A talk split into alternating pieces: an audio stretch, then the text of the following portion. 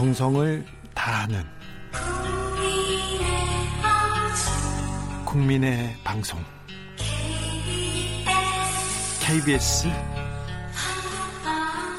주진우 라이브.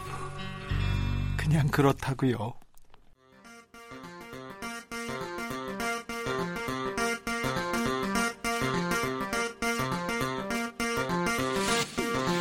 주진우 라이브.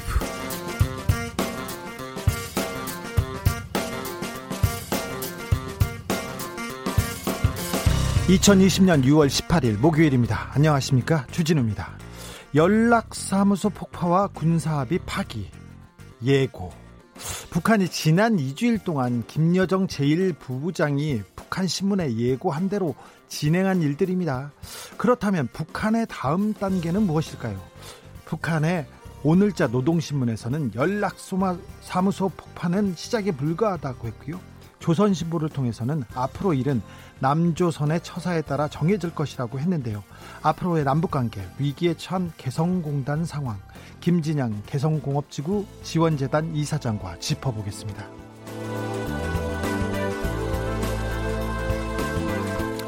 더불어민주당이 법제사법위원장 등 여섯 개 상임위원장을 단독 선출하고 각 위원회별로 회의를 시작했습니다. 미래통합당 의원들은 보이콧 중입니다. 주호영 통합당 원내대표는 절에 들어갔어요. 이런 가운데 김태년 민주당 원내대표가 통합당은 국회 정상화에 결단을 내려달라고 강한 메시지를 보냈습니다. 통합당의 답변 그리고 출구 전략, 최영두 원내대변인에게 들어보겠습니다. 코로나가 다시 확산세를 보이고 있습니다. 코로나가 다시 아, 어려운 문제입니다. 장기 유행할 가능성도 보이고 있는데요. 보건과 복지 분야 그 어느 때보다 중요합니다. 그리고 더 많은 일을 해야 합니다. 코로나 시대 국회 보건복지위원장을 맡은 한정애 민주당 의원 만나보겠습니다. 나비처럼 날아 벌처럼 쏜다. 여기는 주진우 라이브입니다.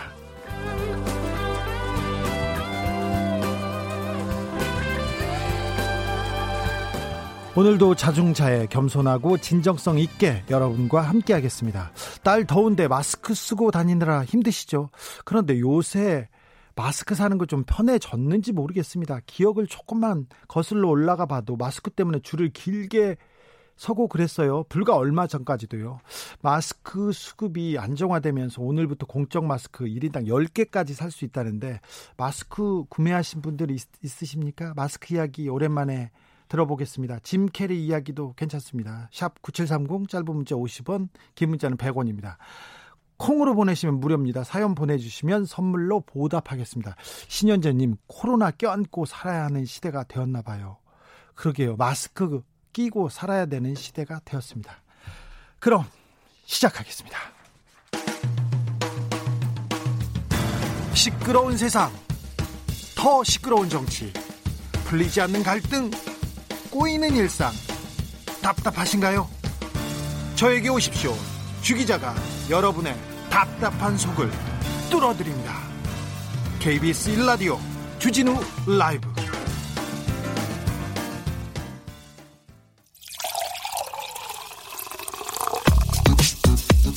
진짜 중요한 뉴스만 쭉 뽑아냈습니다. 주 라이브가 뽑은 오늘의 뉴스 주스. 기자인 임지영 기자, 안녕하세요. 네, 안녕하세요. 어, 남북 관계가 더 어려워지고 가고 있습니다. 상황 점검 좀 해, 해보고 갈까요? 네, 오늘 북한군이 총검을 착검했다는 모습이 포착되기도 했죠. 네. 어제 문재인 대통령은 원로들을 초청해서 조언을 들었습니다. 문정인 통일외교안보특보, 또 고유환 통일연구원장, 그리고 역 때 통일부 장관이죠. 임동원, 박재규, 정세현, 이종석 장관입니다. 그리고 박지원 전 의원이 참석했는데요. 이 자리에서 문 대통령은 추가적인 상황 악화를 막아야 된다. 또 북한과의 대화의 문을 완전히 닫을 수는 없다. 이렇게 말했다고 합니다. 네. 문 대통령이 회의에서 조금 약간 서운함 그리고 유감을 표명했는데 언론에서 좀 과장해서 보도한 것도 있어요. 그런데 아무튼 어, 직접적이진 않지만 국민들과 북한을 향한 메시지를 낸 것으로 보이네요. 네, 그 표현이 좀 과했다고 김여정 부부장의 말 폭탄에 대해서도 언급을 했고요. 좀 너무한 거 아니냐 이런 식으로 얘기를 하기도 했는데 어쨌든 그 남북연락사무소가 폭파되고 이 지경까지 오니까 굉장한 실망감, 실망감과 좌절감을 느낀다. 모든 노력이 물거품이 될 위기다. 이런 말을 하기도 했습니다. 네, 어, 북한 김정은 위원장은 지금 입을 닫고 있습니다. 행보 궁금한데요. 전혀 보도가 되고 있지 않죠. 예? 지금 현재 강경 모드는 김여정 부부장이 주도를 하고 있는데요. 네. 김여정의 말폭탄은 연일 보도가 된, 되고 있는데 상대적으로 김 위원장은 침묵 모드입니다. 네. 근데 어저께 김정은 위원장이 지방 시찰 때 자주 타는 고려항공 비행기가 항공기 추적 사이트에 포착됐습니다. 평양에서 출발해서 북한 동해안 인근을 비행했는데요.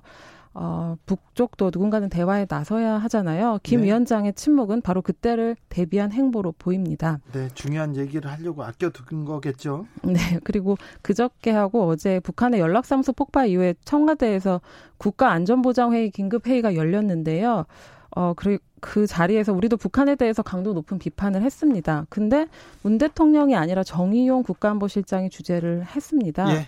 네, 직접 문 대통령이 주재를 하지 않은 거죠. 그리고 대통령이 주재하고 그 강경한 메시지를 내면 문제를 낼, 풀 사람이 없게 되는 것 때문이 아닐까. 일부 언론과 싶습니다. 정치권에서 대통령과 뭐 지도자들이 북한에는 찍소리도 못하고 얘기를 하는데 그럼 지금 싸우자고 얘기해야 됩니까? 거기에다가 욕을 퍼부어야 됩니까? 그리고 같은 거친 언사를 내놔야 됩니까? 그건 아니고요. 일단 지도자는 지도자는 그 조금 천천히 그래서 이 문제를 풀 때 나서야 된다 이런 생각도 해봅니다. 사의를 표명했던 김연철 통일부 장관 오늘 퇴임식을 갖고 바로 떠났습니다. 네, 어저께 남북관계 악화의 모든 책임을 지고 물러나겠다고 사의 표명을 했죠. 또 예. 지금 상황에서는 분위기 쇄신의 계기를 마련하는 것도 통일부 장관으로서의 책무라고 했는데요. 네. 북한을 향한 메시지도 담겨 있는 것 같습니다. 그렇습니다. 자기가 이렇게 지금 떠나면서 예, 북과 그리고 우리 우리 그 지도부에도 각성을 좀 촉구한 것으로 보입니다. 문재인 대통령도 앞서 말씀드렸던 원로들하고의 만남에서 대북 삐라 살포하고 관련해서 통일부의 그 조치에 대해서 좀 아쉬움을 드러내기도 했습니다. 예. 대북 전단도 사전에 잘 대응할 수 있었는데 관련 부처가 관성에 젖어 대응을 제대로 못한 게 문제라고 발언을 했다고 합니다. 네. 관련 부처는 당연히 통일부고요. 통일부는 당분간 서호 차관의 대행 체제로 운영이 됩니다. 그런데 통일부는 자기네들은 자주적으로 조금 역할을 하고 싶다고 얘기했어요. 그런데 청와대 외교안보 라인에서 아무런 그 권리나 힘을 주지 않아서 자기네들은 정말 숨쉬기 어려웠다 이런 그 자주 섞인 얘기도 하더라고요. 변명이겠지만요. 네. 그래서인지 여권 일각에서 통일부 장관뿐만이 아니라 외교안보 라인의 교체도 필요한 게 아니냐는 말이 나오고 있고요. 예. 네, 통일부 장관과 관련해서는 그 후임 장관 하마평이 정치권에서 거론되고 있습니다. 예. 그 관료 출신, 학자 출신이 지금 장관을 역임했는데요. 이번에는 중진 정치인을 기용하자는 논의가 여권에서 나오고 있고요.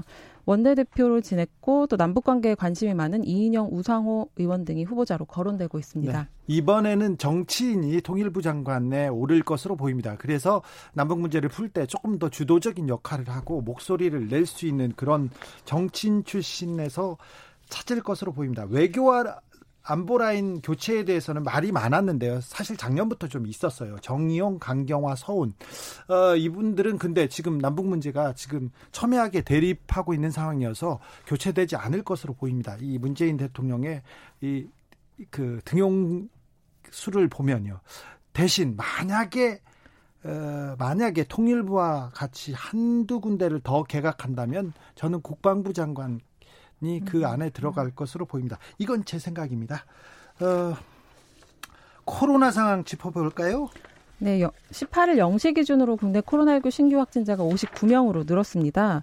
지역 감염 발생이 오십일 명이고요. 해외 유입이 여덟 명입니다.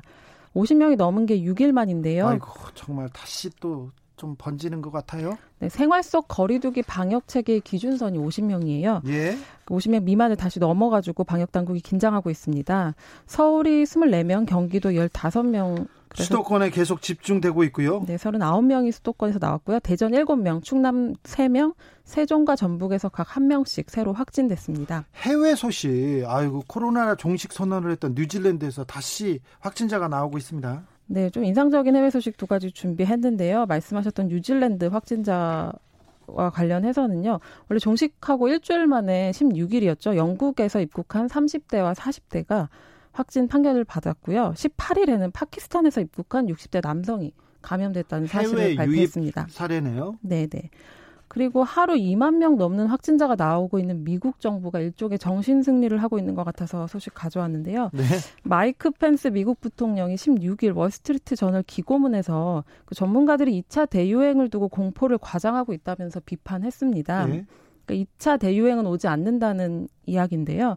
워싱턴 포스트는 그 첫 번째 대유행이 끝나지 않았으니 두 번째 대유행이 없다는 말이 맞다고 비꼬기도 했습니다. 네. 코로나가 전 세계로 퍼질 때 트럼프 대통령이 이런 얘기죠. 코로나 아무것도 아니다. 감기인데 뭘 커가지고 두려워하느냐 이렇게 다니기도 했었죠. 예. 천시, 천신일 세중 회장이 소송에서 이겼다고요? 네, 이명박 정부 시절 실세로 통했던 인물입니다. 엄청난 실세였어요. 엄청나게 힘이 셌고요. 이명박 대통령하고 가장 친한 친구였기 때문에. 네, 그 천신일 세중 회장이 계열사인 그 세성항운 전 대표 A씨 명의로 주식을 차명 보유했었는데요. 그 소유권이 어, 천 회장 자신에게 있다는 걸 확인해달라고 낸 소송에서 이긴 겁니다. 네. 서울중앙지법은 천 회장이 A씨를 상대로 낸 주주권 확인 소송에서 원고 승소 판결을 했는데요. 과정에서 재판부가 전 대표 그 A씨하고 연락이 닿지 않아서 서류를 공시 송달했고 그럼에도 A측이 주장을 펴지 않아서 천 회장의 청구를 모두 받아들였습니다. 어떤 내용이었어요? 이천삼 년이었죠. 천 회장이 구월에 그 비상장 회사였던 세중의 주식 오천 주를 A씨에게 명의신탁을 합니다. 명의신탁? 네. 이천육 년은, 육 년에는 사명을 그 세중 여행으로 변경해서 다른 계열사인 세중나무 여행하고 합병을 하고요. 합병. 네. 근데 또 상호를 원래대로 세중으로 바꿉니다. 그런 방식으로 우회상장을 한 거죠. 변경 우회상장. 네. 이 과정에서 십사만 삼천여 주로 주식이 늘어납니다. 예. 지난해 일월 A씨가 차명 주식 일부를 매도한 사실을 그 천 회장이 알게 되었고요. 그래서 해당 주식이 자신 거라는 걸 확인해달라고 소송을 낸 겁니다. 아이고 복잡하네요. 네, 앞서 차 회장은 그 차명 주식을 자녀들한테 증여하고 증여. 네, 우회상장에서 증여세를 포함해서 백일억 원의 그 포, 일억 원을 포탈한 혐의 등으로 기소가 됐는데요. 이천십일 년에는 유죄 판결을 받았습니다. 네. 네. 징역 삼 년에 집행유예 사 년, 벌금 칠십일억 원이 대법원에서 확정이 됐고요. 근데 이거하고 별도로 또 있습니다. 기업체로부터 청탁과 함께 거액의 금품을 받았죠. 받았어요. 네, 뇌물 받았죠. 네, 그래서 이천십이 년 징역 이 년의 실형이 확정됐는데요. 이명박 정부 아, 대통령이 퇴임 직전인 이천십삼 년에 특별 사면을 받았습니다. 어지러우시죠? 천신일 그러니까 이명박 대통령의 가장 그 친한 친구였고요. 엠비 때 아, 엄청난 실세였어요. 어, 명예신탁 이런 거 다 몰라도 됩니다. 합병, 차명주식, 우회상장, 증여세 이거 다 엠비 스타일이고요. 결국 어, 벌을 받아요. 그런데 병원에 조금 누워있으면 사면을 해줍니다. 이것도 엠비 스타일입니다. 최시중, 이상득 다 이런 스타일로 빠져나갔어요. 천신일 회장이 이명박 대통령 때 했던 일은 아무 아무 혐의도 아직 밝혀지지 않고요. 그냥 잘 먹고 잘 삽니다. 지금 성북동 저 뒤에 산 밑에 큰 박물관을 지었어요. 어, 저거 그린벨트인데 어떻게 지었지? 이명박 대통령 때 그때 짓기 시작했거든요. 잘 먹고 잘 산다고요. 이명박 대통령 주변 사람들 그 얘기였습니다.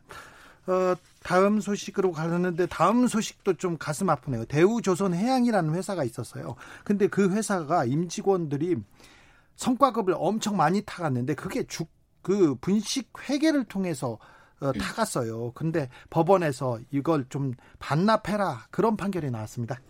네, 대우조선이 그 전현직 임원 일곱 명을 상대로 성과급을 돌려달라고 낸 부당이익금 반환 소송을 냈는데요. 부산고법 창원재판부 민사 이 부가 승소 판결을 내렸습니다. 예. 과거로 보면요, 이천십이 년 경영평가에서 당시 대우조선이 성과급 지급 등급을 받아서 임원들이 삼십오억 원의 성과급을 챙겼습니다. 근데 따져보니 감사를 해보니 회계 조작으로 이 장부를 조작해가지고 자기네들이 성과급을 가져갔다는 거죠. 네, 실제로는 이천십이 년 삼천팔십사억 원의 순손실이 났는데요. 천삼백칠십억 원의 단기 순이익을 냈다, 냈다고 회계를 조작한 겁니다. 네. 그래서 당시 대우조선은 부당하게 지급된 임원 성과급을 환수하겠다고 했죠. 했는데? 했는데 문제는 성과급을 받은 임원 육십구 명 가운데 사십여 명이 퇴직을 했고요. 네. 이들이 반납을 거부하면 강제할 법적 근거가 없었습니다. 그런데, 그런데 이 대우조선해양이 우리 세금, 혈세가 십삼조 원이 들어갔습니다.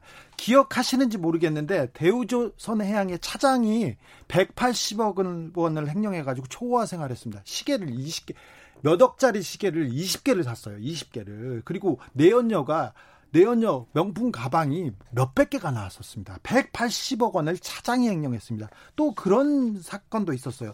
어, 조선일보 주필이었는데 송이영이라는 사람이 어, 이태리 그리스를 팔박 구일간 여행 갑니다. 뭐 유럽 여행 갈 수 있죠. 근데 대우조선해양이 돈을 냈어요. 그때 일등석 비행기에 전세기, 초호화 요트 일억 원대였어요. 유럽 여행 가는데 대우조선해양이 일억 원대 돈을 대줬어요. 우리 돈이야 생각해보니까. 그런데 이 양반이 갔다 와가지고 대우조선 청와대에 어, 송이영 그 고재호 사장 연임 청탁하는 그 청탁을 넣고요. 그다음에 칼럼 썼어. 조선일보에다. 아, 대우조선해양 밀어줘야 된다. 돈 줘야 된다. 이런 식으로 했습니다. 그런데 그런데 이분이 이분이 이심에서 무죄 받았어요. 무죄 받았어요. 배준현 부장판사님이 서울고법 형사에서 이건 뭐 묵시적인 청탁이라고 보기 어렵다. 이렇게 해가지고 박수환 씨하고 이 송이영 씨 무죄 줬습니다. 그러니까 우리 돈으로 일억 넘게 호화 요트 여행하고 뭐하고 이렇게 됐습니다. 근데 왜 이렇게 됐냐면요, 국민들이 이렇게 열심히 안 쳐다봐서 그래요. 관심을 안 두지 않습니까? 그러면 다 빠져나갑니다. 그 얘기를 해주고 싶어서 네, 주스에서 여기까지 조금 줄일게요. 나 네. 조금 흥분했네. 죄송합니다. 여기까지 할까요? 주스 임지영 기자 함께했습니다. 수고하셨습니다. 네, 감사합니다. 네. 춘희님, 주 기자님 아시는 보따리 많으시군요. 제가 속이 터져 죽겠어요. 이거 국민들 세금이거든요. 십조 원, 십삼조 원의 세금이 들어갔는데 이렇게 썼어요. 이렇게 썼어요. 칠팔공오 님, 안양에서 평양까지 택시 손님 모시고 가는 날도 멀지 않았구나 생각했었는데 꿈이 물거품 되는 것인가요? 그래도 희망을 갖고 기다려 볼랍니다. 그럼요. 겨울이에요. 혹한기가 있습니다. 그런데 봄이 옵니다. 그 이보다 더 어려운 상황에서도 남북은 앞으로 전진했습니다. 그러니까 조금 잘 견뎌보자고요. 이 겨울을. 이순희님, 여름용 마스크 너무 작아요. 내 얼굴이 크긴 하지만 네, 뭐 여름용 마스크 작다는 사람들 좀 있습니다. 제 주변에 많습니다. 공칠육공 님, 마스크 사기는 편하게 됐는데 싸다고 해도 마스크 비쌉니다. 아직. 아 그러게요. 그리고 마스크를 많이 쓰잖아요. 매일 하나 아니면 이틀에 하나씩 쓰니까 조금 가격을 낮춰야 되는데 이제는 낮출 수 있는 여력이 됐을 텐데 이런 지적 뭐 어, 하셔야 됩니다. 팔오구오 님도 공적 마스크 가격 좀 저렴했으면 합니다. 공적 마스크 가격이 장당 천오백 원입니까? 비싼 거죠. 매일 써야 되는데 가족들 네 명이 쓰고 이렇게 하면 이거 만만치 않습니다. 이거 정부에서 조금 더 신경 써야 됩니다. 오오이오 님, 마스크 샀어요. 열 개 사니까 목돈 부담됩니다. 이제 단가 내려야죠. 날씨가 더워서 하루에 두 개 이상 사용합니다. 아, 내려야죠. 네. 저도 얘기하겠습니다. 정부한테 얘기하겠습니다. 정세균 총리한테 마스크 값 내려달라고 바로 얘기하겠습니다. 오이칠이 님, 판매 숫자만 늘리지 말고 가격도 내려줘야 열 장이면 아, 만 오천 원인데 부담이 됩니다. 어, 이게 마스크 가격에 대한 어, 관심과 그리고 걱정이 많군요. 박흥수님은 주디, 주디 아닌데 짐 캐리 주연의 마스크 영화 모르는 사람들 많아요. 전 듣자마자 풋하고 웃었는데 아재 취향이군요. 아, 제가 엊그제 저 소나기 얘기했는데 그 윤초시 소녀를 위해서 그 소년이 그 이 그 동네에서 제일 그 맛있다는 호두를 따가지고 들고 다니잖아요. 그 마음으로 제가 이런 내용 뉴스 준비해가지고 여러분께 왔어요. 이 얘기를 정확하게 전달 못해서 아재 개그만 하고 있어서 좀 죄송합니다. 선종철님, 주진우 라이브 즐겨 듣기는 하는데 한 번씩 속이 터져 죽을 것 같아요. 즐거운 뉴스도 들려주세요. 그러겠습니다. 즐거운 뉴스 찾아오겠습니다. 동물 뉴스 안 즐겁구나. 네, 좀 즐거운 뉴스로 찾아오는데 더 노력하겠습니다. 교통정보센터로 가겠습니다. 임초희 씨. 주진우 라이브.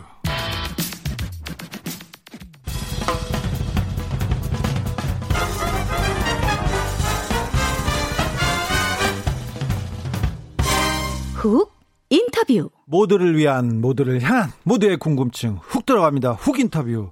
코로나 시대 그 어느 때보다 보건과 복지 분야 중요합니다. 이 담당하고 계신 분들의 역할은 더 더 중요해졌습니다. 이렇게 중요한 시기에 국회 보건복지위원장을 맡은 분이십니다. 한정애 의원님 모셨습니다. 안녕하세요. 안녕하세요. 네, 네, 보건복지위원장으로 선출된 한정애입니다. 네, 특별히 좀 더 잘해주셔야 됩니다. 이번에는. 안 그래도 굉장히 심적으로 좀 부담을 많이 느끼고 부담 있습니다. 가지고 계시죠? 예, 더 가지셔야 됩니다. 네. 알겠습니다. 더 해주십시오. 지금까지 열심히 하고 있는 거 아는데 더 하시고 성과도 내야 됩니다. 보건복지위원회 첫 회의 열었죠? 네, 어제 했습니다. 어떤 내용으로 이렇게 회의 열었어요? 아, 일단 저희가 사실 야당 의원님들이 아직 들어와 주시지 않고 있는 상황이라서 네, 예. 조금은 그래도 어, 여지를 좀 둬야 될 필요가 있어서 어제는 현안 중심으로 조금 보고를 받았습니다. 네, 어떤 현안들? 현안이 이제 코로나십구 대응과 관련해서 지금까지 해왔던 것, 예. 그리고 그 과정에서 발견된 문제점, 그리고 이게 앞으로도 크고 작은 음, 국지적 상황들이 계속 발생하고 또는 단시간 내에 끝날 상황이 아니기 때문에 그러면 정부가, 국가가 무엇을 준비해야 하는가. 네. 이런 것과 관련한 거 하고요. 그리고 이제 식약처의 경우에는 마스크와 관련한 부분들, 수급이나 공급 관련한 것, 그리고 비축 물자로서 어느 정도 의료인들이 필요한 것 또는 국민에게 필요한 것들 어떻게 해야 하는지 그것하고 또 하나가 이제 국민께서 가장 궁금하게 생각하실 텐데요. 치료제와 백신 네. 관련한 어, 부분들 연구의 진행 상황 그리고 추진해야 하는 것 정부의 목표 이런 것들 주로 들었고 그 과정에서 이제 가장 중요한 것이 이것이죠. 어, 제삼 차 추경의 필요성. 예. 예. 일이 많네요.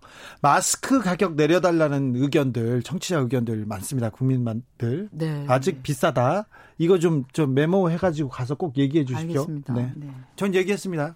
꼭, 꼭 내려주십시오. 마스크 네, 네. 가격 부분. 네. 여름에 더운데 하루에 두 개씩 쓰는데 이것도 사 인 기준, 사 인, 오 인 가족 이게 부담이 됩니다. 네. 음, 일하는 국회 추진단장이시기도 했어요. 저희하고는 그것 때문에 일하는 국회 때문에 인터뷰하신 적도 있는데 미래통합당 의원들이 지금 보이콧하고 안 들어오고 있는데 어찌 일하는 국회를 위해서 설득해서 데려오려고 생각하십니까?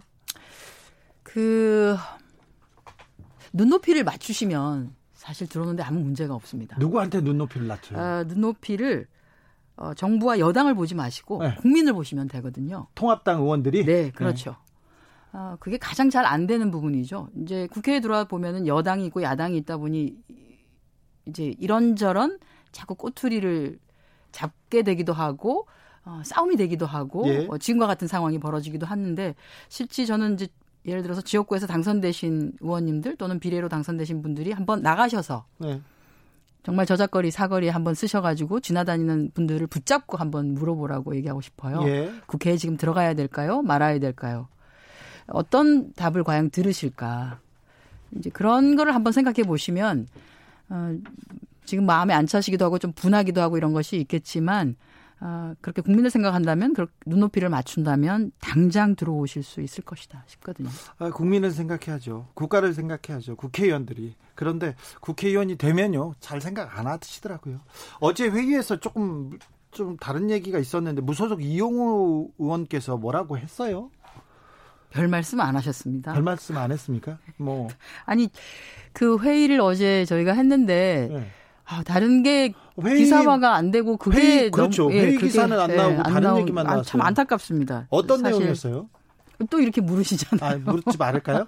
네. 아, 그 그냥 그 일반 국민들이 예전에는 그런 것들이 통용되기도 했었던 것들이 네. 음, 지금은 이제 우리 흔히 말해서 이제 성인지적 감수성 이런 차원에서 공적인 자리나 공식적인 자리나 또는 상대방이 들었을 때 조금 다르게 생각할 수도 있을 것 같은 내용이다라고 하는 것은 말을 안 하는 예, 안 해야죠. 분위기가 되죠. 예. 네, 그래서 이제 우리 상임위에서는 그런 얘기 안 했으면 좋겠다 이런 말씀을 아니요, 이것도 좀, 좀 필요한 내용 같아요. 네. 저도 이제 저도 이렇게 가끔 잘못해서 그런 얘기를 할 수도 있고 그런데 어, 아, 앞으로 안 하려고 하고요. 사과하고 반성합니다. 네. 네, 미용 의원님께서도 회의 마치고 네. 그런 사과의 뜻을 전하셨습니다. 그래서 예. 네. 자. 복지위원장으로서 보건복지위원장으로서 나는 이거는 좀 풀겠다. 나는 이거 일은 해놓겠다. 이런 생각이 있을 거 아닙니까? 그 이제 제가 그 문재인 정부 들어서서 국정기획자문위원회의 사회분과위원으로 활동을 했습니다. 그 사회분과에서 다루었던 것이 이 보건복지 분야와 환경노동 분야, 뭐 이런 것, 네. 교육, 문화 분야를 다 같이 했었었거든요. 환경노동 전문가로 이렇게 알고 있는 분들이 많은데, 그래서 네. 보건복지부는 이쪽은 뭐 문외한이다 이런 사람도 있었어요, 사실. 아, 문외한은 아니고요. 그러니까요. 많이 부족하죠. 당연히 제가 환경노동 부분에 그 천착해서 굉장히 많이 그 노력을 기울인 건 맞고, 네. 왜냐하면 제 상임위가 거기였으니까. 예. 어, 다만 문재인 정부의 국정과, 국정과제가 무엇인지에 대한 명확한 것이 서 있기 때문에 문재인 정부가 지향하는 것은 그렇습니다. 포용적 복지국가 대한민국, 예. 만들어가겠다고 하는 것이고, 그렇게 하기 위해서 지금 이제 한 단계 한 단계 어, 업그레이드하거나 또는 확대하거나 이렇게 하는 것이 있는데요.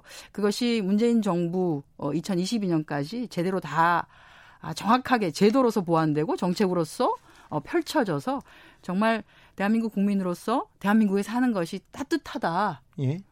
그 어떤 나라보다 나는 행복하다라고 하는 것을 좀 느낄 수 있게 최선을 다할 생각입니다. 그런데 그래서 어떤 어떤 분야, 어떤 항목은 내가 지금 좀 확 달라지게 만들겠다 이런 생각을 할 거 아니에요. 그렇게 하려고 제가 한번 꼽아봤는데요. 그러면 네. 그 분야가 아닌 분들이 많이 서운해하실 것 같긴 하시더라고요. 네. 어디만 또 신경을 쓰느냐 이럴 것 같아서. 근데 다만 이제 지금의 상황은 코로나십구하고 이것은 위기 상황이기도 하고 이것을 극복해내야 되는 상황이기 때문에 여기에 좀 집중을 해야 될 필요가 있어서요. 네. 그것과 관련된 어, 정부가 하고자 하는 제도나 정책이나 이런 것들이 기존에 있었던 뭐 관습적 또는 관행적인 사항 때문에 잘 안 되고 있거나 하는 것들은 빨리빨리 깨 려고 하는 생각은 네. 있어요. 위원장님이라 좀 말하는 것도 어렵군요. 그런가요? 네, 저기 아, 윤호중 네. 법사위원장도 되게 두루뭉술해졌더라고요. 그분 원래 두루뭉술한데 더 두루뭉실하게 얘기하더라고요. 얘기하더죠. 저는 그렇게 두루뭉실하지는 않아요. 아, 지금 그래요. 구체적인 사안에 대해서 아, 저희 하나는 또 다른 먹거리로서 또 이런, 이런 얘기하면 또 음. 그럴까봐 그런데 이제 대한민국이 좀 더 K-방역이라고 하는 것이 있는데 사실 K-바이오, 네. 이제 바이오 산업과 관련한 부분에 이 바이오 산업과 관련된 중추적인 역할을 하는 것이 바로 보건복지부거든요. 네. 그래서 이제 이쪽 부분이 제대로 활성화되고 어, 이 이곳에 일하고 계신 분들이 좀 더 역량을 가지고 아, 예. 할 수 있게 하는. 알겠습니다. 그것에는 저희가 좀 또 노력을 하려고 합니다. 삼성 바이오로직스 분식 사기에 대해서는 아니, 안 하죠. 그거는 아니죠. 여기 보건복지부 아닌가요? 네, 그건 아니죠. 그거는. 알겠습니다. 넘어가겠습니다. 제가 그쪽 전문이어가지고요. 나오면 일단 물어봅니다. 어, 야당이 지금 안 들어오고 있는데 코로나 시대에 보건복지, 의료 이런 게 제일 중요하다고 사람들이 인식했어요. 지금껏 보건복지위를 끌어온 거에 비해서 눈높이가 확 높아졌고 기대치도 맞습니다. 높아졌습니다. 그렇습니다. 그래서 네. 국민들의 요구가 커진 건 느끼고 계시죠? 느끼고 있습니다. 특히나 어, 이제 공공 의료 부분에 대한 어, 신뢰와 예. 또 앞으로 이제 코로나십구가 단시간에 정리되지 아니하고 어, 이번 겨울에 예를 들어서 폭발적으로 뭐 또 다른 위기가 올 수 있다라고 하지 않습니까? 그것도 대비하죠. 예, 예, 그걸 대비하려고 하면 우리가 준비를 해야 되는 것이 많습니다. 예. 근데 이제 공공 의료 인프라 자체가 우리가 여전히 굉장히 취약한 상태입니다. 그 취약한 인프라를 가지고 굉장히 잘해. 오고 있었던 것이거든요. 예. 이것을 보완을 해야 하고 공공의료 부분에 필요한 이제 의료진도 있을 수 있고요. 네. 또 공공의료 실제로 병원이 있을 수 있고 하기 때문에 이것들이 확보하고 확대되게 하기 위한 제도적 개선은 결국 보건복지위에서 논의를 네. 빨리 해야 되는 것인데요. 한시가 사실 급합니다. 그렇죠. 지금 예. 급한데, 급한데 빨리 일을 해야 되는데. 되는데 어, 그래서 빨리 좀 들어와 주셨으면. 얼마 전에 뉴스였는데요. 그 의료진들, 선별진료소에서 일하는 의료진들 너무 더워서 쓰러졌다는, 세 명이나 쓰러졌다는 그런 기사 있었는데 그분들한테도 빨리 지금 선제적으로 좀 그렇습니다. 도와줘야 되는데. 예, 지금 이제 그 입고 계시는 그 방호복, 방호복. 예. 이 이제 그 방호복의 종류를 조금 식약처에서도 아, 조금 편하게 입으실 수 있는 것을 어, 입도록 하는 것도 있고요. 그리고 이제 실제 접촉하지 아니하고 검사할 수 있는 방법 예. 이것들을 확대할 필요가 있고요. 또 하나는 지금 이제 긴급하게 예산을 편성해서 잠깐이라도 쉴 때는 에어컨 하에 있을 수, 예. 쉴 수 있게 에어컨을 설치하는 비용은 내려보내드리기도 했습니다. 그런데 내려보냈습니까? 벌써? 예, 그거는 네. 내려보냈습니다만 그럼에도 불구하고 이분들이 그, 그 옷을 입고는 바깥에 나가서 그리고 잠깐 돌아 쉬는 시간조차가 없는 경우가 많기 때문에 근본적으로 해결을 해야 되는 것이 있고요. 그렇게 하기 위해서는 지금 그 진료소의 방식 자체가 많이 바뀌어야 되는데 네. 그걸 하기 위해서도 역시 보건복지위 야당 의원님께서 좀 들어오셔서 함께 이번 추경과 관련된 것들을 좀 논의를 해 주셨으면 이런 생각이 있습니다. 그렇습니다. 지금껏 그 의료진의 희생과 헌신이 없었으면 우리가 코로나를 이렇게 대, 잘 대응할 수 없었을 텐데 그 생각하는데 언제까지 그렇게 희생하라 헌신하라 이럴 수밖에 이럴 그렇게 수는 할 수는 없다고 봅니다. 언제까지. 지금 뭐 그, 이 네. 시스템을 만들어 줘야 되는데 아무튼 국회가 안 굴러가니. 걱정이네요. 죄송합니다. 아니, 네. 우리, 우리는 국회의원들 뽑아놨는데 국회의원들이 지금 아직도 기싸움이어가지고 좀 속이 탑니다. 그래서 얘기하는 겁니다. 사이오일님이 여권 쪽에서 나오시는 분들은 왜 국민을 상대로 야당만 눈높이를 맞추라는 건지 모르겠어요. 야당이 들어올 수 있게 눈높이를 낮춰서 양보할 수는 없는 건가요? 저는 여당이든 야당이든 다 싫습니다. 다 싫어하면 안 돼요. 누가 국민을 생각하는지 모르겠어요. 서민들 눈에는 차지 않는 그런 여야입니다. 이런 얘기도 주셨습니다. 그런 말씀 충분히 하실 수 있다고 보고요. 예. 이것이 이제 결국은 법사위와 관련한 아, 논쟁 때문에 여기까지 온 것인데요. 저희 일하는 국회 추진단에서 그래서 이제 법사위가 이런 방식으로 운영되지 않게 하기 위해서 근본적인 개선책을 마련을 했고 예.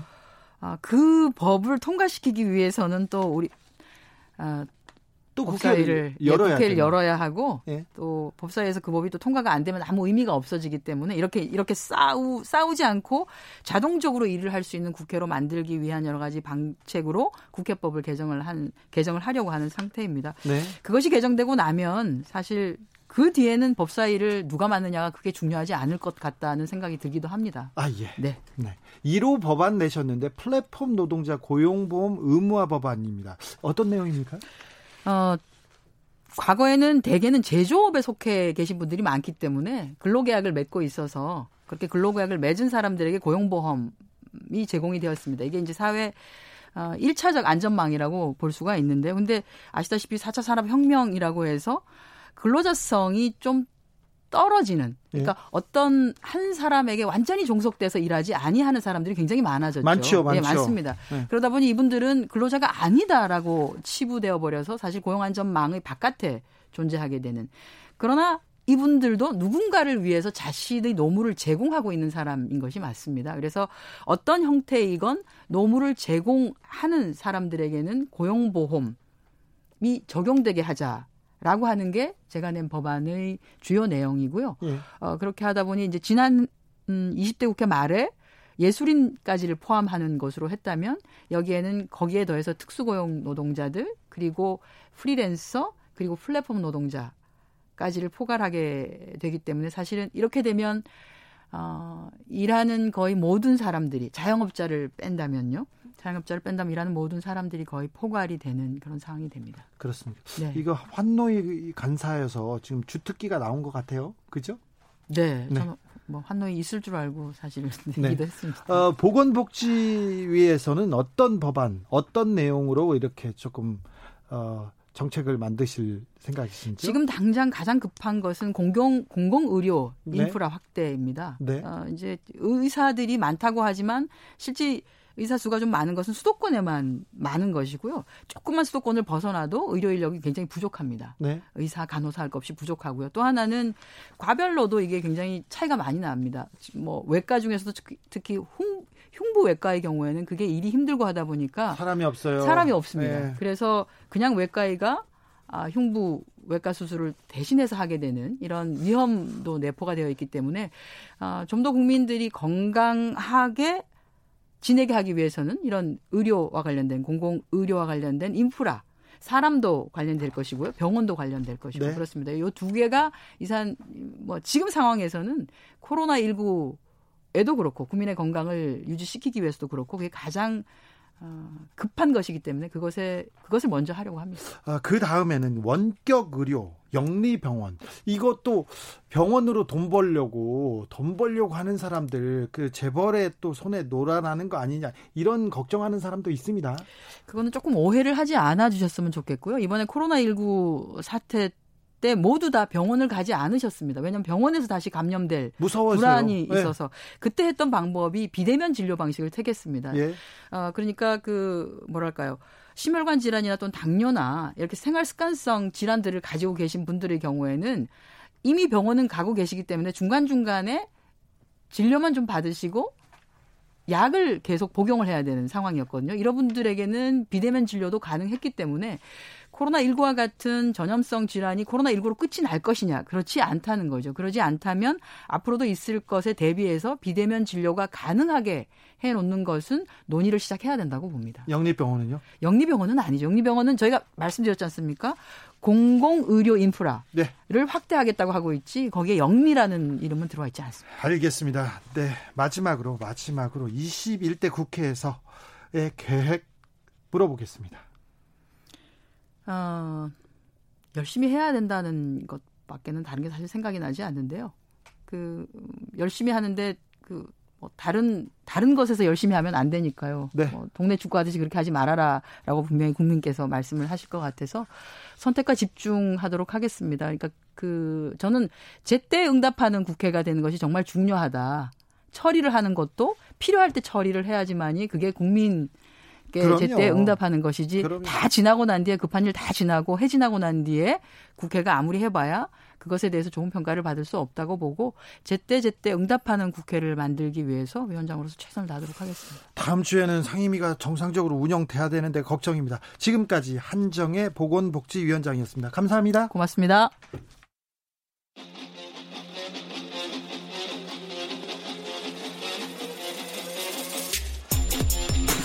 진짜가 나타났다. 악마 기자 주 기자가 전해주는 지옥에서 온 실사. 주진우 라이브.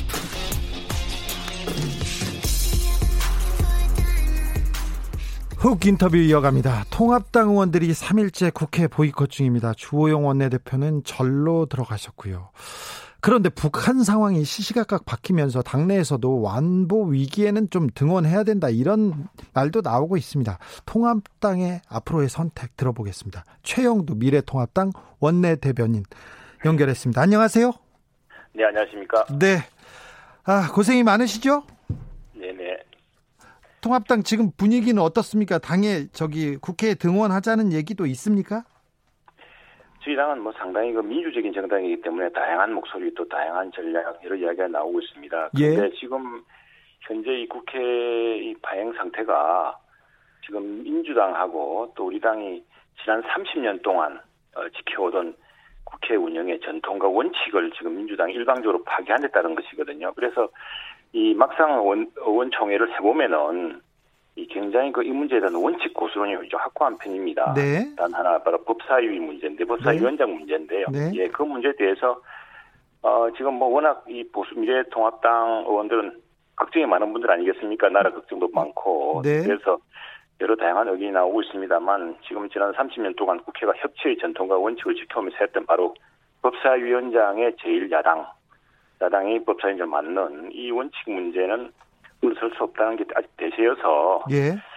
어, 금방 지금 이 문제 안보위기다 걱정하고 안보위기 해법을 함께 논의하고 있습니다만 지금 이 문제로 국회 지금 현재 그 어, 강제 배정 문제 또 법사위 배정 문제 이런 문제에 대한 입장은 아직 확고합니다. 네, 법사위원장 문제가 풀리지 않으면 그러면 등원 쉽지 않다는 게 미래통합당 내부의 지금 분위기인가요? 지금, 지금 국회에 등원한 상태고요. 국회에 네. 다 있습니다. 국회 있고 국회에서 본청에서들 어, 원내대표가 지금 어, 사의를 굽히지 않은 상태입니다만 비대위원장, 사무총장, 뭐 정책위원장 다 국회에서 활동 중이고요. 네. 어, 지금 국회 원구성을 둘러싸고 민주당이 지난 삼십 년간 지켜오던 민주당은 팔십일 석 야당일 때조차도 확고하게 차지하던 그런 법사위, 법사위라는 견제와 안전, 어, 견제장치, 견제장치에 대한 확고한 원칙, 그런 원칙에 대한 지금 논란, 지금 거기에 대한 우리가 원상 회복을 요구하고 있을 뿐이지 다른 부분에 대해서는 지금 계속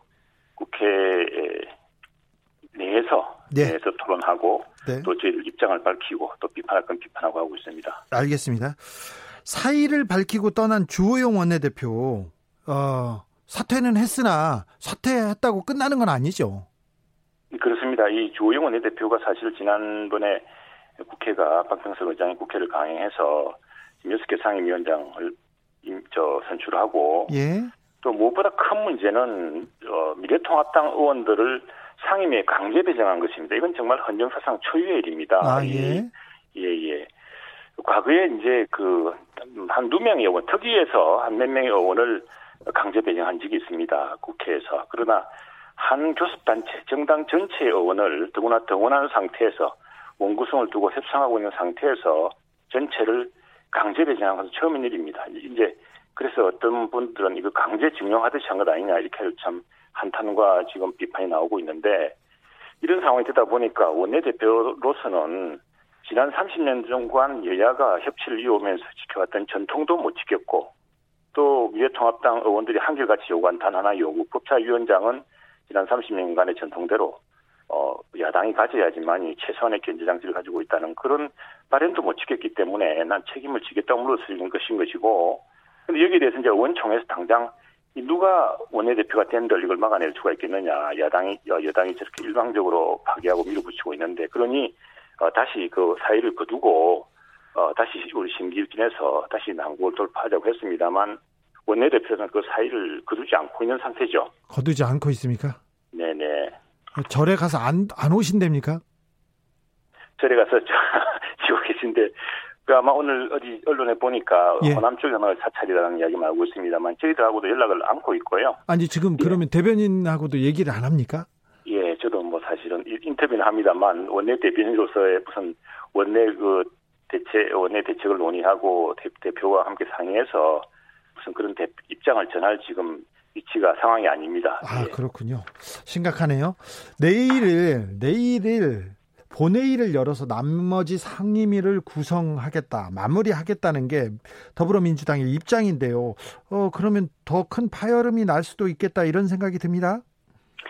예, 더 큰 파열음이 나죠. 왜냐하면은, 어, 지금 민주당과 또 민주당과 그 뜻을 같이 하는 다른 소수정당 의원들끼리 이렇게 하면 모르겠습니다만, 여기엔 또 지난번처럼 여섯 개 상임위 구성 때처럼 어, 미래통합당 의원들을 강제 배정하는 일이 생길 겁니다. 네. 이 강제 배정은 정말 이 강제징용, 뭐 강제 동원도 아니고 이 헌법기관, 개별 헌법기관이고 모든 지역구에서 각각 그 국민을 대표해서 뽑은 의원들이고, 또 정강정책을 어, 저, 어, 유권자들이 지지해서 그 찍은 정당의 비례대표이고 한데, 이걸 국회의장이 무슨 천재지변이라거나 이런 상황도 아닌데, 누구나 그런 상황이라 하더라도 이 강제 배치할 수는 없는 일입니다. 이런 상황을 계속 저지르는 것은 그 위헌적이고 굉장히 어, 저 위법적인 상황입니다. 이 위헌적 위법적 상황을 계속 되풀이하는 것에 대해서 저희들 내일 원내에서 강력하게 항의할 것입니다. 예. 아, 국회도 국회지만 남북관계가 심상치 않지 않습니까? 그래서 네, 이 부분에 대해서는 그 보수당인 그 미래통합당에서 국회에서 등원해서 아니면 어, 국회에서 어떤 방법을 좀 내야 된다, 이런 얘기도 있는데요.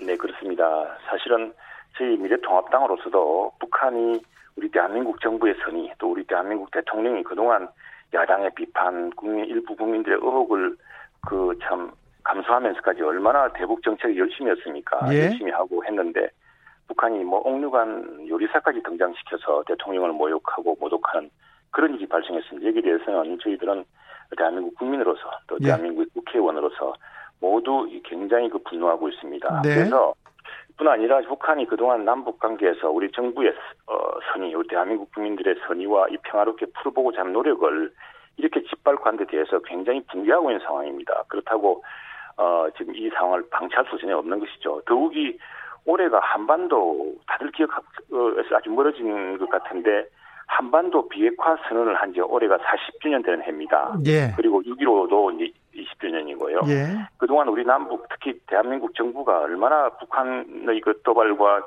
저, 그런 침략 위협에도 불구하고 대화에 정말 성실하게 임했습니까? 네. 이걸 이제 계속 이렇게 하는 것은 안 된다. 이제 우리가 정부와 여야가 모두 힘을 합쳐서 이 북한의 이런 도발과 이 남북한 언동에 대해서는 분명한 이런 입장을 표해야 된다라는 그런 저, 저, 어, 우리가 제안을 했습니다. 그것이 대한민국 국회가 국민의 뜻을 분명히 모아서 어, 대북 공동 결의안을 내자. 우리 대한민국 국민의 선의를 시험, 시험하지 마라. 그리고 항상 대한민국 정부는, 대한민국은 평화를 위해서 노력해왔고, 지금까지 모든 도발은 북한이 했다. 그런데 그 도발을 핑계로 핵무장을 강화하는 것은 지난 사십 년 전에 민족끼리 했던 합의를 배신하는 것이고, 지난 시기에 그 국제적인 합의, 또 미국과 북한 정상, 또 남북 정상 간에 합의했던 걸 다 위반하는 일이다라는 것들을 강력히 표명해서 북한 당국이 지금 대통령, 우리나라 대통령과 우리나라의 국민들을 이렇게 무력으로 위협하는 사태를 사태에 대한 분명한 입장을 보여주자라고 이렇게 제안하고 있는 상태입니다. 그런데 여당에서는 그런 제안에 대해서는 지금 묵묵부답입니다. 아, 그 제안에 대해서 여당이 네네네. 누구한테 얘기했는데 누가 얘기 대답을 안 합니까?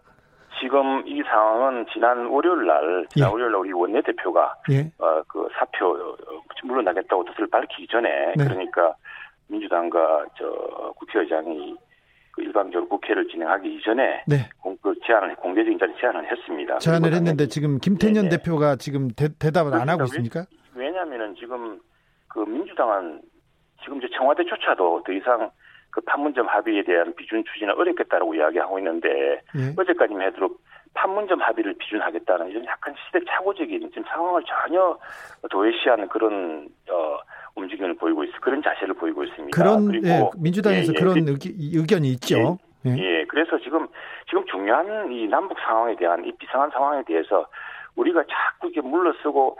그냥 관용할 단계를 넘어서고 있습니다. 그렇게 하면 자꾸 저 대한민국 정부와 대한민국에 대해서 무슨 약점 잡힌 듯이 자꾸 더 도발해 올 것입니다. 여기에 대한 분명한 태도를 취해줘야 되는데 지금 그래서 이제 정부 여당도 좀 입장이 좀 문제에서 완고해졌습니다만 네. 어, 저 여야가 힘을 합쳐서, 힘을 합쳐서 이런 문제에 관해서는 분명한 안보 위기에 대해서는 분명한 국민의 대처 의지를 함께 보여주자 이렇게 강조하고 있는데 네. 이런 점에서 좀 여야 협치가 이루어졌으면 좋겠습니다. 협치가 이루어져야 된다고 생각하고 국민들도 응원하고 있습니다. 그래서 지금 이 문제는 저기 국회 상임위에서 논의해야 되는 거 아닙니까?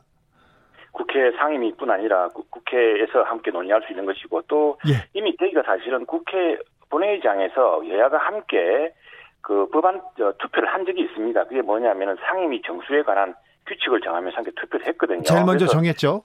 그렇죠. 그렇기 때문에 우선에 이 대북 공동 결의안 같은 거 대한민국 정부의 뜻을, 대한민국 국민의 뜻을 대한민국 국회의 이름으로 여야가 만장일치로 보여주는. 그래서 우리 대한민국 정부가 그동안 북한에 대해 성실하게 그리고 정말 국민들의 비난을 무릅쓰면서까지 대북 정책을 해왔는데 이걸 무시해서는 안 된다라는 점을 분명히 하고 또 하나 지금처럼 어, 은행의 어, 말의 도발이라든가 또 실질적인 무력 위협이라든가 를 통한 여기에 대해서는 어, 대한민국 정부, 대한민국 국민, 대한민국 국회가 단호하게 대응할 것이다. 그리고 정말 평화를 같이 만들어서 네. 공동의 번영을 만들자라는 만약 그렇게 하겠다고 한다면 대한민국 국회가 뒷받침할 것이다. 라고 하는 그런 공동결의부터 같이 했으면 좋겠습니다. 이건 뭐 내일 국회를 사실 다른 것이 아니라 바로 그런 주제를 해서 제안한다면은 어, 민주통, 미래통합당으로서도 기꺼이 영해서 함께 표기를 할 것이고요. 지금 그게 아니라 자꾸 그 강제적인 강제 배정이라든가 위헌 강제 배정 같은 이런 불법적이고 위헌적인 방식으로 일방 통일을 한다면은